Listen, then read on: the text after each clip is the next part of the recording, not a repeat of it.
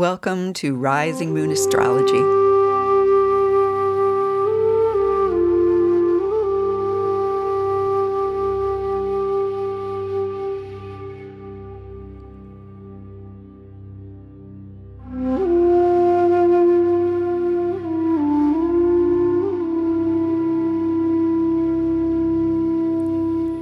This is Mary Pat Lynch of Rising Moon Astrology, welcoming you to my podcast.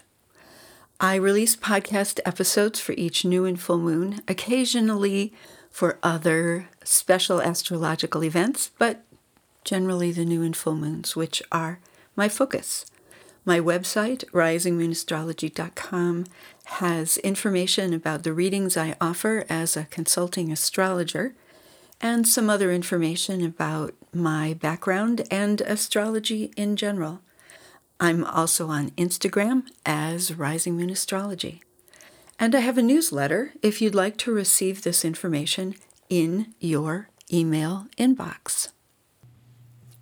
The music that you hear is composed and performed by flautist Suzanne Tang. The track is called September Angels, and her music is available through magnatunes.com.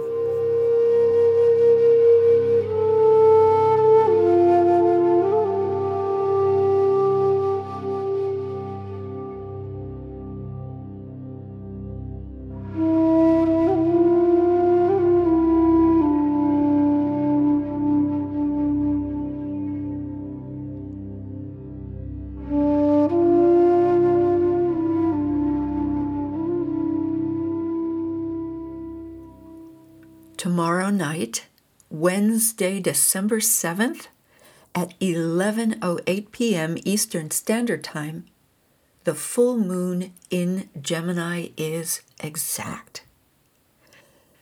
This full moon is also conjunct Mars, which means it is a full Mars as well as a full moon. This brings lots of edgy, active, potentially combative Mars energy right into the heart of the full moon. We want to get a good handle on what might be going on before we get there.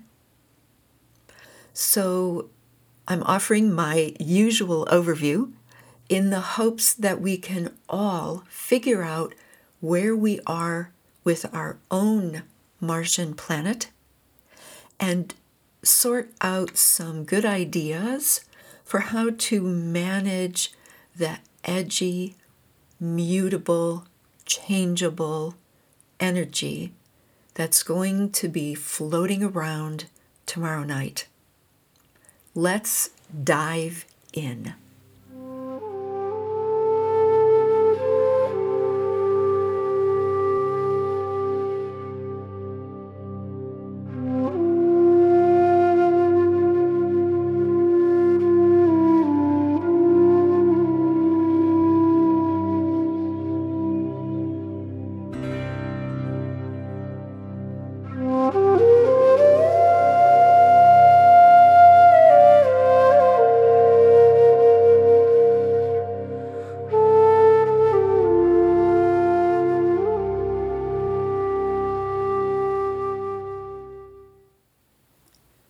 Tomorrow night, the full moon in Gemini arrives with the sun at 16 Sagittarius and the moon at 16 Gemini. Mars, also at 16 Gemini, is tightly conjunct the moon and opposite the sun, bringing this retrograde Mars into strong focus. This is a very mutable full moon. Neptune, at 22 Pisces squares the Sun, Moon, and Mars. The Sun and Moon apply to this square while Mars moves away. Venus at 27 Sagittarius squares Jupiter at 29 Pisces. There's an anything can happen feel to the full moon. This is fostered by an intense Neptune who has just stationed direct and still barely moves. Also by Jupiter, poised at the end of Pisces and the zodiac, preparing to begin anew. Jupiter enters Aries on December 20th. And by the fact that the Moon, Venus, Mercury, and Mars are all out of bounds, all four are outside the Sun's purview, setting their own courses through the heavens. This full moon feels edgy. The lunar cycle began with a new moon in Sagittarius that sent us on a journey. We became nomads, exploring sacred landscapes, revisiting our history, conducting ceremony to honor where we've been and where we're headed. So, when this full moon illuminates the edginess of our current position, it's good to note that edge environments are the richest ecosystems we know. At the edges, different plants, animals, and microorganisms encounter each other. There's a diversity in these places that supports adaptation and evolution. Edges are very mutable places. With Neptune in the mix, we might think about coastal environments. The shores and wetlands where ocean meets land are the richest biomes on Earth. In these places, change is the only constant. Shifting tides, as well as seasonal changes and the impacts of storms, all mean those who dwell along ocean edges must be flexible and ready to, sometimes literally, go with the flow where you have planets, chart angles, or points in the mutable signs Gemini, Virgo, Sagittarius, or Pisces, you might feel right at home, flowing easily without resistance. The cardinal, and especially the fixed signs, though, may look for stability, some sense of direction, or anything to hold on to in this messy, edgy soup we will be getting more clarity as we move through the full moon. Mars, conjunct the moon, is also, in a sense, full. It's a full Mars and a full moon. The Sun Mars opposition means we are now halfway through the synodic cycle of Mars that began with the Mars Sun conjunction of October 7th 2021. Mars is still retrograde and out of bounds, so things feel weird. But as we enter the second half of Mars' cycle, clarity will increase.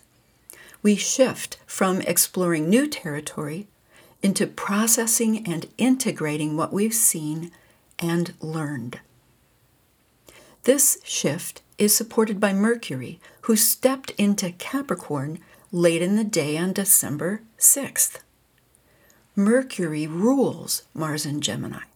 So our perceptions, processing, and communications, all Mercury tasks, shift out of adventurous, high spirited Sagittarius and into planful, sober minded Capricorn. It's time to start figuring out where we want to go with this crazy Mars, what we've learned so far, and how we implement changes to help reach our own goals. Mercury in Capricorn asks, What's the plan? What steps are needed to get there? What resources can we pull together? Neptune's shift into direct motion helps too. Neptune is always misty, unfocused, creative, and spiritual. But a direct Neptune is more likely to foster forward exploration and less likely to turn on the fog machines just to be confusing. The full moon, full Mars, illuminates where we are with Mars energy. Where is Mars in your chart? Mars is your planet of taking a stand, taking action, and moving toward goals. Your Mars says important things about how you handle conflict, manage stress, and work under pressure. So we can think about this and feel into our bodies to explore how our own Mars feels about this edgy, out of bounds, full Mars. There's a lot of Mars around right now. We can work with it, or stand against it, or something in between, but it's going to be hard to ignore. The strong Martian presence at the full moon may signal conflict, violence, or escalation in world events. How we react tells us how we manage Mars energy in our own charts and lives. Do we become agitated? Do we start plotting? Do we step back and think? Do we shoot first and ask questions later? Neptune, squaring the full moon and Mars, invites us to take a wider view. Whatever problems we face, however out of sorts we feel, the Neptune square says try going meta. Albert Einstein combined great skill at solving specific problems with a mind that went beyond to consider much broader issues and perspectives. His sun at 2329 Pisces is conjunct Neptune in the full moon chart. His moon at 1424 Sagittarius is conjunct the sun and opposite the moon and Mars his quotes about problem solving fit this full moon and Mars well. He said, No problem can be solved from the same level of consciousness that created it. And to raise new questions, new possibilities, to regard old problems from a new angle requires creative imagination and marks real advance in science. And also, a clever person solves a problem. A wise person avoids it. Remember, full moons illuminate. We have the opportunity at this full moon to see Mars in action in the world and in our own lives. As Mars pivots into the second half of his synodic cycle, we can pivot too shifting from reacting into pondering, from shooting first into research and planning, from knee jerk reaction into creative solutions. This doesn't need to happen in a day. Mars' synodic cycle takes 26 months and will not be complete until the next Mars Sun conjunction on November 17th, 2020 three. Gemini and Sagittarius are quick signs. They like movement, change, novelty, adventure. All of those are fine as long as no one gets hurt. But alone, the quick changes of these two mutable signs do not support thoughtful, long term development. Our challenge is to dive in to the full moon and Mars energy without getting carried away. We want the fresh perspectives and new experiences on offer. The pivot for us involves storing up the insights and information without acting immediately. We remember we're at the edge. It's a rich place. There's a lot going on and a lot to learn. We'll get the most out of it if we can dive into the experience without committing yet to a specific course of action. Pay attention and keep your options open.